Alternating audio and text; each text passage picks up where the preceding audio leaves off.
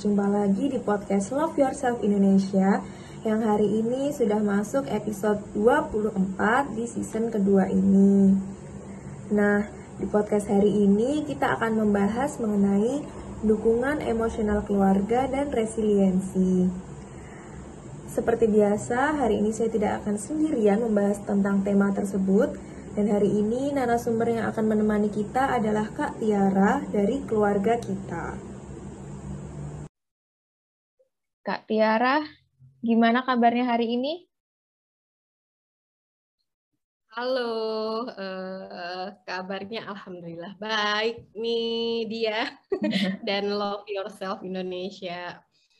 Sebelumnya terima kasih loh Kak sudah mau menyempatkan waktunya untuk menjadi narasumber di podcastnya LYS. Ya.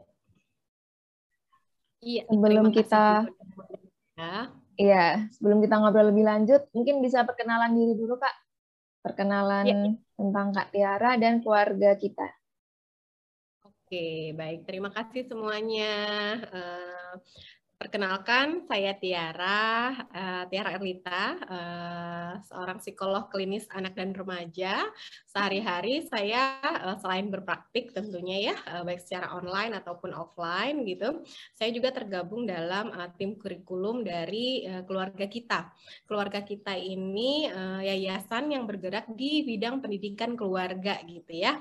Jadi uh, memang kita aktif untuk uh, membuat kurikulum, modul, mengaduk, mengadakan sesi-sesi bicara dengan para relawan kita yang kita sebut dengan rangkul. Saya juga ibu dari dua orang anak nih gitu ya. Yang pertama usianya 10 tahun, yang kedua usianya 7 tahun. Gitu. Nah, kalau boleh tahu nih Kak, tim kurikulum di keluarga kita itu kegiatannya apa aja Kak? Oke, kalau tim kurikulum itu kita membuat modul-modul pelatihan untuk pendidikan keluarga, gitu ya, untuk para orang tua. Nanti hmm. akan kita uh, apa namanya tempatkan modulnya, gitu ya, di uh, platform, gitu ya, sehingga orang tua bisa mengakses secara online, gitu, dan disesuaikan dengan uh, waktunya orang tua. Juga ada kita uh, membuat juga kurikulum-kurikulum uh, atau modul-modul lagi untuk uh, para relawan uh, pendidikan keluarga atau yang biasa kita sebut dengan rangkul. Jadi para rangkul ini yang akan membawakan gitu ya, mengadakan sesi-sesi bicara gitu dengan hmm. orang tua orang tua lainnya di Indonesia. Gitu. Oh, jadi keluarga kita, kita ini tuh lah ya. Oh iya ya. Jadi keluarga hmm. kita ini tuh platform untuk orang tua ya, Kak? Iya, untuk orang tua sekarang juga untuk ini ya, untuk anak muda. Karena kan uh, pendidikan keluarga itu tidak bisa uh, dimulai dari orang tua saja ya, tapi kayak uh, teman-teman dari Love Yourself itu juga udah harus uh, belajar mengenai uh, rela relationship gitu ya, uh, hubungan, hubungan baik hubungan dengan keluarga ataupun hubungan dengan diri sendiri dulu gitu. Jadi kalau tiba-tiba orang tua terus baru belajar itu kan rasanya tuh hmm, kayak kejar-kejaran dengan waktu uh, pertumbuhan anak gitu kan ya. Ah kayaknya sesi perkenalan dengan Kak Tiara ini cocok banget sama tema yang yang diangkat LYS kali ini tentang dukungan emosional keluarga dan resiliensi. Nah, Kak, kan ini kan saya nggak tahu tentang dunia psikolog ya. Mungkin jadikan tema hmm. itu awam bagi saya. Saya mau tanya dulu nih Kak, apa sih Kak emosi itu Kak? Terus apakah berkaitan antara emosi dan emosional? Oke, emosi itu adalah apa ya? Sesuatu yang kita rasakan gitu ya eh, terhadap suatu kejadian ya atau respon kita terhadap suatu kejadian. Jadi emosi itu ada macam-macam, ada emosi yang emosi yang dasar dan emosi yang kita sadari. Misalnya itu marah ya uh, bahagia, sedih, takut, kecewa, jijik misalnya ya. Atau ada juga emosi yang disadari itu bangga misalnya gitu ya. Atau khawatir seperti itu ya. Jadi uh, bagaimana kita merespon terhadap suatu kejadian yang yang adanya di dalam diri itu adalah namanya emosi kita. Lalu kalau emosional itu sebenarnya apa ya? Kalau awam itu menyebutnya kayak yang keluarnya gitu ya. Kalau emosi itu kan disadarinya dalam diri ya. Walaupun misalnya kita marah, ah, walaupun kita sedih gitu ya. atau kita khawatir deh ya kita khawatir tapi uh, respon kita perilaku kita yang keluar bisa jadi kita marah-marah nih gitu ya. Misalnya kita lagi khawatir uh, uh, keluarga kita um, apa namanya mendapat uh, musibah gitu ya, uh, karena nggak hati-hati di perjalanan. Misalnya lagi jalan-jalan sama teman-teman eh, sama sama keluarga, eh uh, sopir keluarga kita tuh ngebut misalnya gitu. Sebenarnya emosi yang kita rasakan itu adalah khawatir, tapi biasanya keluarnya tuh jadi marah-marah, jadi ngoceh, jangan ngebut, yang kayak gitu-gitu. Jadi uh, seperti itu sih kurang lebih dia. Paham nggak ya. sampai di sini perbedaannya? Iya, tapi saya nangkepnya berarti kalau emosional itu tuh lebih ke sisi negatif ya kak? Karena tadi kan contohnya marah-marah. Atau ada sisi yang positif? Enggak juga sih emosional tuh mungkin uh, ini ya lebih lebih cepat bereaksi ya responnya hmm. lebih cepat gitu tapi awam itu seringnya diasumsikan dengan sesuatu yang emosi negatif, negatif gitu emosi yeah. yang marah yang kayak gitu ya kamu tuh emosional banget tuh yeah. Iya. uh, apa namanya biasanya asumsinya tuh marah padahal mungkin emo emosional itu bisa jadi dia lebih sensitif dia lebih peka gitu ya untuk uh, merasakan yang seperti itu hmm. Nah, kalau bentuk dukungan emosional itu kayak gimana, Kak? Dukungan emosional itu dukungan apa ya? Support ya tentu ya dukungan untuk kita um, mengelola emosi yang kita rasakan tadi. Kalau emosi itu kan yang tadi macam-macam di dalam diri. Kalau dukungan hmm. emosional itu bagaimana lingkungan ini membantu kita untuk mengelola respon kita sehingga yang keluar misalnya ya Nah, kalau khawatir ya keluarnya mungkin mengingatkan gitu ya, bukan marah-marah. Uh, kalau kamu sedih ya kamu boleh menangis, tapi menangis dengan cara yang tepat, misalnya gitu ya, atau menangis tidak berlebihan gitu. Jadi dukungan emosional itu eh, berupa dukungan yang diberikan oleh lingkungan sekitar kita agar kita dapat mengekspresikan apa yang kita keluar, apa yang kita rasakan ya. Kita dapat mengeluarkan apa yang kita rasakan, mengeluarkan emosi kita tadi sehingga kita juga bisa mengelolanya dengan uh, tepat gitu ya, sesuai dengan situasi. Kebayang nggak kira-kira? Uh, dia. Iya, kebayang. Kalau bentuk-bentuk dukungan emosional ini tuh apa aja kak? Apakah dengan memberikan kata-kata kayak semangat itu tuh termasuk dukungan emosional? Kayak semangat ya kamu yeah. atau apa? Iya, kalau dukungan emosional tuh bisa macam-macam ya. Yang pertama mungkin mendengarkan dulu ya, mendengarkan. Kadang kan kita tuh pengen cepet-cepet memberikan motivasi gitu ya. Mhm. Tapi kita lihat dulu yang di depan kita, teman kita atau saudara kita atau orang terdekat kita tuh butuhnya apa gitu ya. Uh, untuk tahu itu ya kita perlu mendengar dulu gitu ya tidak terburu-buru menasihati. Lalu yang kedua adalah kita mencoba berempati kepada dia gitu ya. Uh, rasanya sedih ya kamu misalnya uh, ditinggal teman uh, kamu gitu, uh, rasanya kecewa ya. Jadi kita coba dengan mendengar itu kan kita jadi tahu ya emosi apa sih yang dirasakan oleh orang di depan kita. Nah kita berempati, kita ungkapkan kira-kira uh, apa sih emosi dia gitu ya. Terus uh, apa ya? Uh, aku di sini untuk uh, ngedengerin kamu loh. Jadi menyatakan memang kita tuh ada loh di sebelah dia, ada loh untuk mendukung dia. Kalau kamu butuh uh, temen untuk uh, curhat, kalau kamu butuh uh, teman untuk menemani gitu ya hari-hari situasi-situasi kritis atau situasi-situasi yang membuat tidak nyaman kita tuh ada. Jadi bentuk-bentuknya yang seperti itu. Boleh motivasi, semangat ya. Uh, mudah-mudahan uh, lebih lebih ringan ya rasanya gitu ya. Uh, mudah-mudahan kamu bisa lebih tenang ya setelah cerita. Jadi bentuk-bentuknya yang seperti itu. Kalau misalnya nih Kak dalam hubungan pertemanan ya.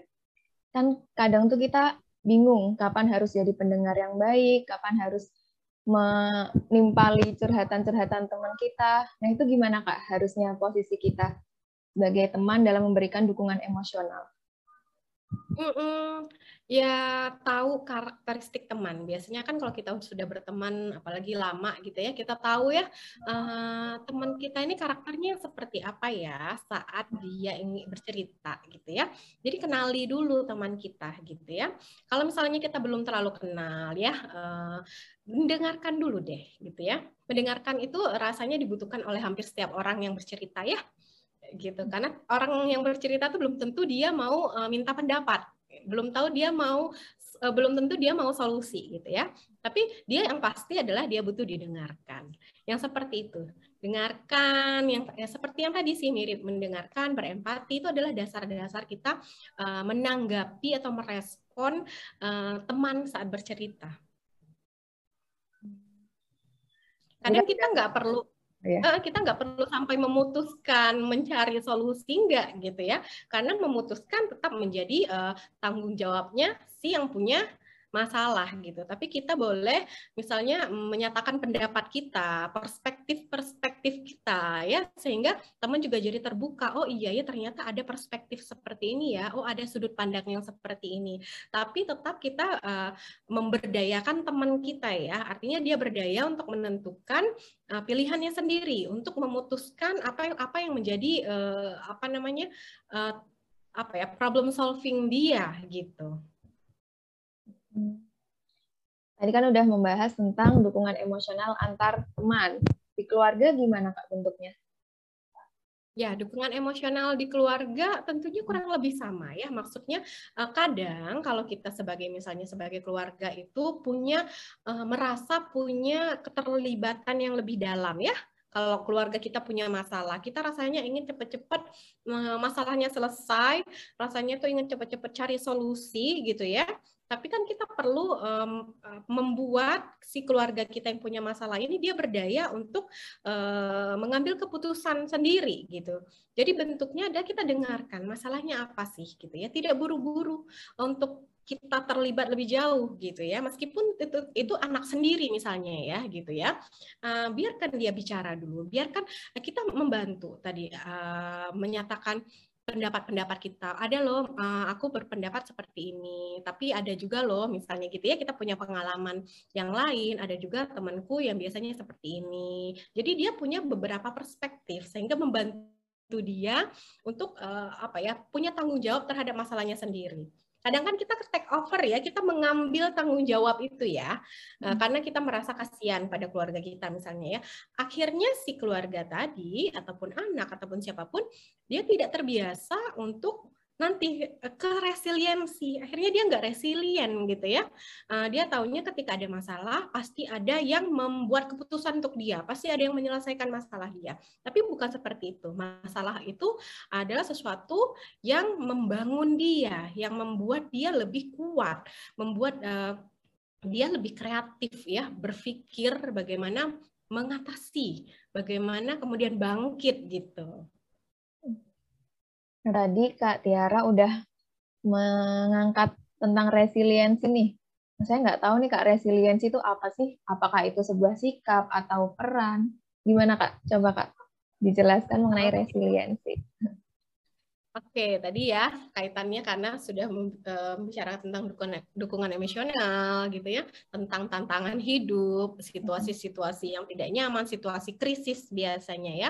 Nah, kalau resiliensi sendiri ada kapasitas seseorang untuk bertahan dan bangkit dari situasi krisis atau dari masalah hidup atau dari tantangan hidup gitu ya. Jadi tidak hanya sekedar dia bertahan saja nih, tapi dia juga bisa bangkit. Jadi ibaratnya tuh kayak hmm, tahu bambu Bambu kan ketika ya, diterpa angin bambu, pohon bambu diterpa angin kan dia uh, dia tidak diam ya, tidak bertahan aja ya. Dia mungkin akan begini tapi akhirnya dia akan melenting lagi ya dia akan melinting lagi. Jadi itu yang diperlukan gitu uh, oleh seseorang gitu. Jadi uh, dia sadar bahwa uh, dia ataupun kita tidak bisa nih menghindari banyak masalah ya dari hidup ya. Tidak bisa hidup tuh hanya lancar-lancar aja ya, pasti di depan berbagai macam tantangan. Tapi uh, seseorang ini dia bisa terbuka terhadap situasi ya. Terus dia fleksibel juga menyesuaikan. Oh situasinya lagi, lagi begini berarti saya nggak bisa terus begini. Saya harus mencari. Kayak kita ini deh contohnya kayak situasi pandemi uh, dua tahun yang lalu satu tahun yang lalu terakhir gitu ya dua dua tahun belakangan ini kan banyak kita tuh um, mas uh, ada yang eh, tiba-tiba harus di PHK ada yang ya, yang banyak yang seperti itu ya. Jadi kalau kita tidak resilient, kita tidak bisa menghadapi itu semua. Tapi untuk orang-orang yang resilient, dia cari cara. Oh, saya di PHK, gimana ya caranya biar saya bisa punya uh, punya penghidupan punya penghasilan. Misalnya membuat podcast seperti ini, misalnya gitu ya, sehingga uh, tidak hanya membantu orang lain, tapi mungkin bisa menghasilkan juga dari segi uh, finansial yang seperti itu. Jadi kalau ada situasi krisis, itu bukan hanya diam, tapi dia cari cara gimana ya saya mampu melalui ini semua. Hmm, jadi uh, untuk membangun resilience tersebut, apakah kita harus melewati masa krisis dulu gitu kak? Atau kita bisa membangun sebagai sarana antisipasi? Gimana? Um, tentu untuk antisipasi itu bisa ya. Maksudnya itu ya kita memang uh, terbiasa gitu ya, terbiasa, terdidik gitu ya untuk uh, punya beberapa faktor dalam diri gitu ya yang memang uh, strong maksudnya tuh kuat, bertahan dan kreatif gitu ya. Jadi uh, apa ya kalau dalam keluarga misalnya mendidik anak-anak, membiasakan anak untuk mandiri, membiasakan dia uh, apa namanya ketika ada masalah tuh dikasih kesempatan dia untuk mencoba dulu problem solvingnya gitu ya. Terus uh, dikasih kesempatan uh, dikasih rasa aman misalnya ya. Uh, bahwa keluarga ada untuk mendukung dia tapi uh, yang membuat keputusan tetap dia. Yang kayak gitu sih. Jadi apa ya karakter-karakter itu atau kompetensi-kompetensi lah ya yang seperti itu yang ditanamkan uh, dalam diri. Itu kalau memang kita uh, tidak menghadapi situasi krisis ya. Tapi ketika apa ya menghadapi situasi krisis pun kita perlu ada mungkin sekitar ya cukup banyak lah ya cara-cara untuk membangun si resilience ini. Yang pertama kita perlu uh, menemukan sense of purpose-nya ya, menemukan tujuan hidup kita tuh apa ya gitu. Ya. Misalnya saat uh, kita baru mendapat kemalangan, ada uh, anggota keluarga yang sangat disayang meninggal karena misalnya kecelakaan apa gitu ya. Terus itu kan peristiwa yang traumatis ya. Uh, setelah kita berusaha melalui itu, kita ah, pengen bangkit deh ya. Aku pengen membentuk misalnya komunitas yang uh, menyatakan apa menolak uh, apa ya um, anak-anak di bawah umur misalnya ya menggunakan uh, menggunakan uh, kendaraan. Misalnya yang seperti itu ya. Jadi membentuk komunitas itu atau akhirnya mungkin uh, apa ya jadi lebih memperdalam keimanan dan takwa. Jadi setelah kejadian dia menemukan lagi apa sih tujuan aku hidup misalnya gitu Terus juga percaya pada kemampuan diri. Kadang kan kita setelah mengalami situasi krisis atau pada saat mengalami situasi krisis, kita kan jadi nggak yakin diri biasanya ya. Jadi uh, aku bisa nggak ya memberikan, aku bisa nggak ya melewati ini? Tapi kita yakin gitu ya uh, dengan cara apa? Memberikan afirmasi positif. Afirmasi itu apa? Uh, bicara pada diri sendiri. Aku uh, cukup kuat untuk menghadapi menghadapi ini, misalnya ya. Aku pernah uh, menghadapi hal yang serupa. Aku akan coba lagi uh, untuk lebih kuatnya, kayak gitu ya. Afirmasi positif ke diri. Terus juga untuk membangun resilience ini kita perlu social network ya. Hmm. Kita perlu support, dukungan dari um, lingkungan terdekat yaitu keluarga, dari teman, teman kerja atau grup support misalnya gitu ya dari komunitas kita. Terus juga tadi saya udah ngomong ya uh, tentang fleksibilitas ya.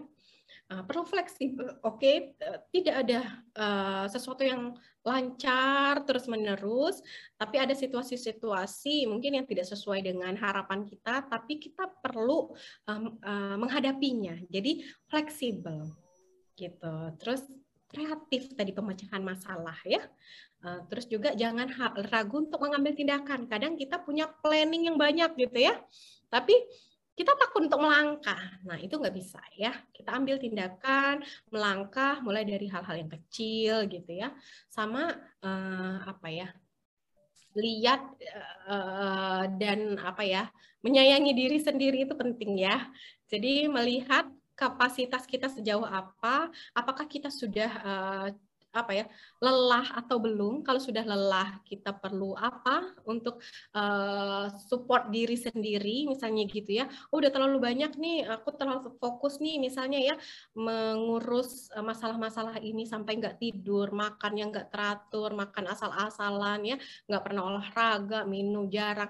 Nah itu artinya kita uh, apa ya abai terhadap diri sendiri nggak bisa resilient kita karena diri sendirinya kita abaikan. Nah, itu tidak bisa. Kita harus tahu oh saya sudah terlalu banyak uh, bekerja misalnya ya untuk uh, mengatasi masalah ini saya perlu istirahat sebentar. Oh, saya perlu energi sehingga saya perlu uh, makan yang cukup. Kurang lebih seperti itu. Panjang ya. Bagus banget Kak penjelasannya tadi. Jadi sedikit tercerahkan mengenai resiliensi. Iya. Terus apakah resilience ini tuh dapat meningkatkan kualitas hidup, Kak? Bagaimana peran resilience ini tersebut? Oke, uh, perannya tentu uh, membuat diri kita lebih well-being ya, lebih sejahtera ya. Karena kenapa? Kita paham bahwa situasi krisis, tantangan hidup nggak bisa kita hindari ya. Terus kita bisa menerimanya bahwa ada dalam hidup itu situasi-situasi yang seperti ini. Tapi tidak hanya menerima, kita juga berupaya untuk uh, mampu atau mau mengatasinya bangkit juga dari situasi itu. Sehingga kita ketika ada masalah lagi kita uh, memang tidak langsung tapi misalnya kita butuh waktu untuk menerima tapi kita bisa beradaptasi lagi dan kita bisa uh, bangkit dari situasi itu. Ya akhirnya ya setiap ada tantangan kita sudah terpola tuh diri kita. Oh setiap ada tantangan aku bisa melaluinya tantangan seperti ini aku bisa melaluinya. Itu membuat kayak tadi kayak si bambu ya daya lentingnya yang uh, yang baik gitu kalau misalnya ketika kita menghadapi masalah atau kritis, kita nggak bisa menerima, Kak, tapi malah melarikan diri. Berarti itu tidak bisa membangun resilience ya, Kak? Um, belum tentu sih ya. Kadang kan memang respon setiap orang beda ya, dan maksudnya eh, pengalaman-pengalaman hidupnya uh, beda ya. Hanya perlu kita sadari ya. Uh, kenapa perlu kita menyadari diri? Oh, kan merespon itu ada fight, ada flight gitu ya. Hmm. Kalau yang melarikan diri tadi kan yang flight. Kita nggak fight nih nggak nembus nih masalahnya gitu ya. Tapi kita kabur gitu ya. Nah kemarin saya baru dapat uh, klien dan kita konsul ya konseling mengenai hal ini gitu ya. Nah dia cenderung kabur gitu. Boleh nggak apa-apa kalau kamu belum bisa flight. Eh belum bisa fight ya langsung menembus uh, masalahnya. Oke kabur itu sebagai sarana atau media kamu untuk pertama menenangkan diri. Kedua berpikir ulang gitu ya Ketiga, berpikir ulangnya itu uh, berefleksi, apa ya, kenapa aku seperti ini ya? Oh, apa situasinya begini ya? Apa yang bisa aku lakukan ya? Gitu ya. Terus uh, mencari tadi support, dukungan gitu ya dengan networking, dengan mungkin uh, sharing ke teman mendapatkan perspektif-perspektif baru sehingga sudah terkumpul nih amunisinya gitu ya yang flight tadi di sini dia mengumpulkan amunisinya balik gitu ya. Pada saatnya balik yuk kita tembus, kita fight uh, si masalah ini gitu. Jadi um, tergantung flight nya menghindar hanya dia diem dan nggak ngapa-ngapain atau sebenarnya dia butuh waktu untuk berpikir ulang gitu ya? Atau uh, justru menambah si amunisi dia untuk si uh, fight tadi? Kebayang nggak kira-kira dia? Iya iya. Berarti itu kalau misalnya kita melarikan diri dari masalah tuh wajar ya kak? Asalkan tujuannya nanti untuk melawan masalah itu Iya, iya melarikan diri dalam artian ya kita step back dulu gitu ya. Uh, tapi tergantung juga, bukan bukan berarti wajar juga kalau melarikan dirinya hanya untuk yang memang melarikan diri aja ya nggak wajar juga gitu ya. Tapi step back, ambil waktu untuk berpikir ulang gitu dan langsung jangan lupa balik, jangan di sini aja gitu ya di di kabur tadi ini nggak balik-balik ternyata gitu. Udah keenakan gitu ya, masalahnya ditinggalin aja nggak perlu diselesaikan. Sayang gitu kan ya. Iya. Nah, kalau seorang individu mempunyai resiliensi yang tinggi ini bisa dilihat nggak sih kak karakteristiknya kayak gimana? Hmm, iya, biasanya bisa kelihatan ya. Mungkin walaupun tidak tidak terlalu mudah. Yang yang bisa kita lihat adalah misalnya seseorang yang memang kita kenal gitu ya, sudah mengalami masa-masa masa-masa sulit, tapi dia bisa uh, untuk bangkit lagi ya.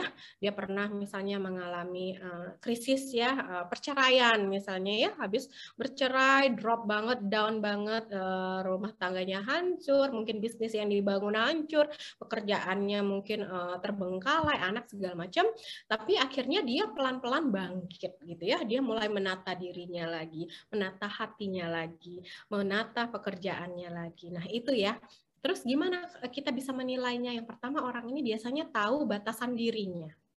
Ya, uh, kapan dia harus terjun, kapan dia harus stop dulu, kapan dia harus uh, apa ya uh, bergerak pelan-pelan, kapan dia harus bergerak cepat, misalnya gitu ya. Tahu kapasitas diri juga.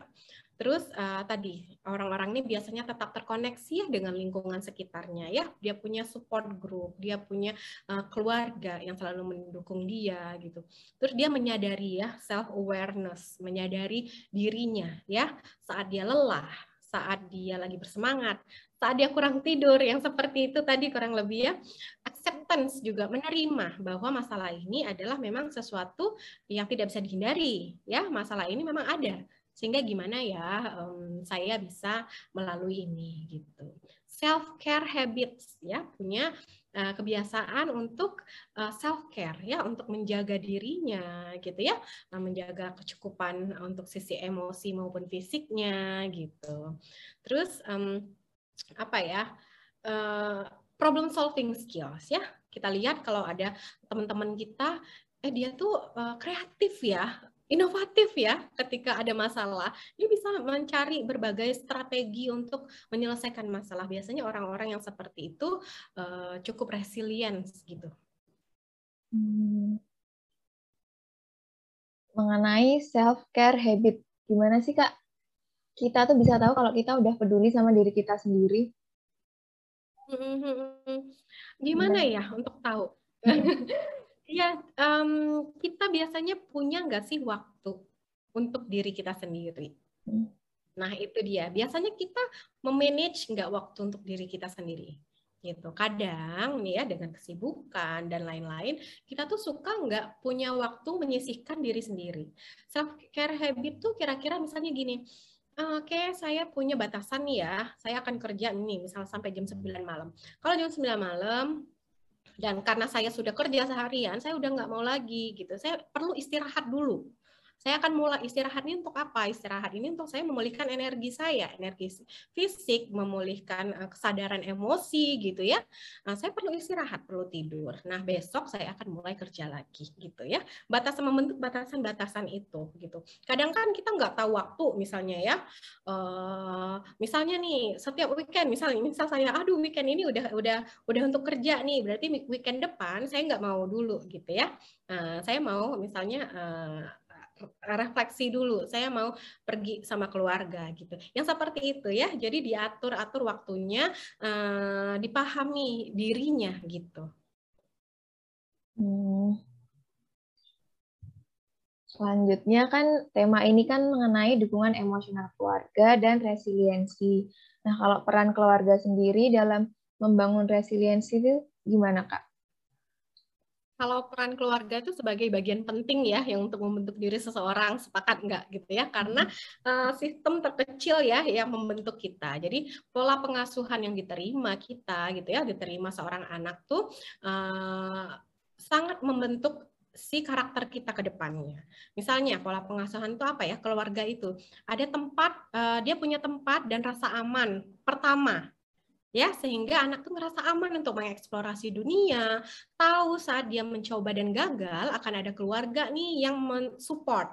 Mensupportnya tapi bukan keluarga yang mengambil alih gitu ya dan menyelesaikan masalah dia tapi support keluarga uh, kami ada untuk dengerin kamu kami ada untuk bersama dengan kamu gitu ya. Uh, terus kami ada untuk mendukung keputusan-keputusan uh, yang kamu ambil misalnya gitu ya.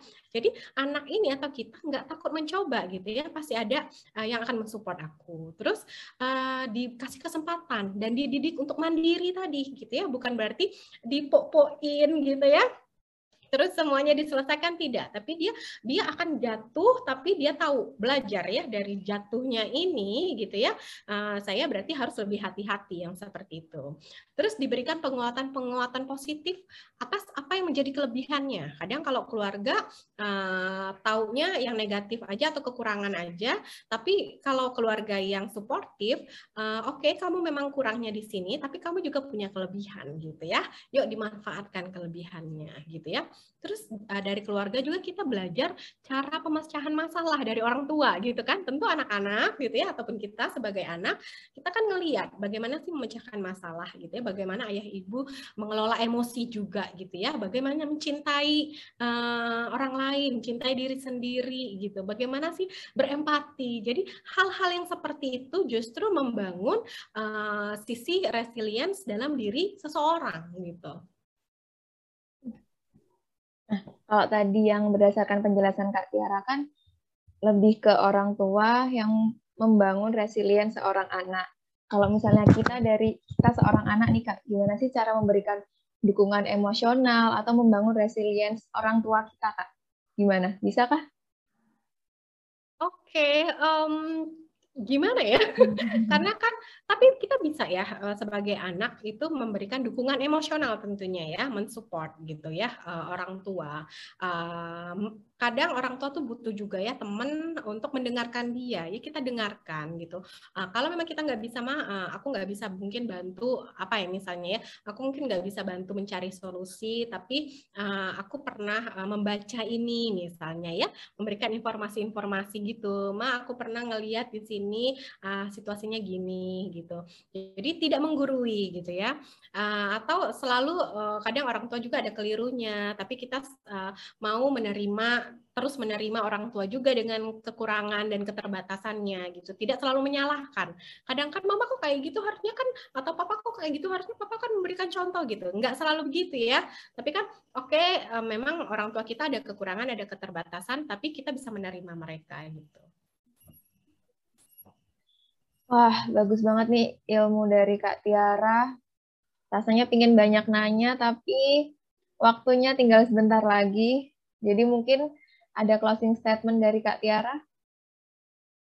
Oke, okay. uh, eh, closing statementnya mungkin ketahanan atau resiliensi tadi itu ya penting ya untuk kesehatan mental kita, kesejahteraan atau well-being diri kita. Dan untungnya bahwa resiliensi ini bisa dipelajari gitu ya. Kita bisa melihat contoh-contoh sekitar kita, bagaimana orang uh, menghadapi masalahnya, bagaimana mengelola dirinya gitu ya sehingga menjadi tangguh gitu. Jadi ini tidak eh, serta merta tuh ibaratnya tuh hmm, apa ya yang langsung ada pada diri kita, tapi bisa kita bentuk, bisa kita pelajari yang seperti itu. Jadi jangan khawatir kalau misalnya ah, aku nih kayaknya ah, saat ini tuh masih mudah menyerah misalnya gitu ya. Tapi dengan mudah-mudahan dengan mendengar podcast ini ah, ada contoh-contoh karakteristik karakteristik tadi orang yang resilient dan bagaimana membangun resiliensi itu bisa dipelajari gitu bisa dicoba gitu ya. Bagaimana menentukan tujuan hidup, bagaimana terkoneksi dengan orang lain, bagaimana untuk terus uh, uh, menggali potensi diri gitu ya. Bagaimana menerima keterbatasan diri juga yang kurang lebih seperti itu. Hmm. Wah, makasih Kak Tiara atas ilmunya yang diberikan di podcast hari ini. Semoga kita bisa ketemu lagi di kesempatan selanjutnya. Sekian podcast untuk hari ini. Dan jangan lupa untuk terus menyimak podcast-podcast LYS melalui YouTube maupun Spotify Love Yourself Indonesia karena ke depannya akan semakin banyak podcast-podcast dengan tema-tema yang lebih menarik. Bye!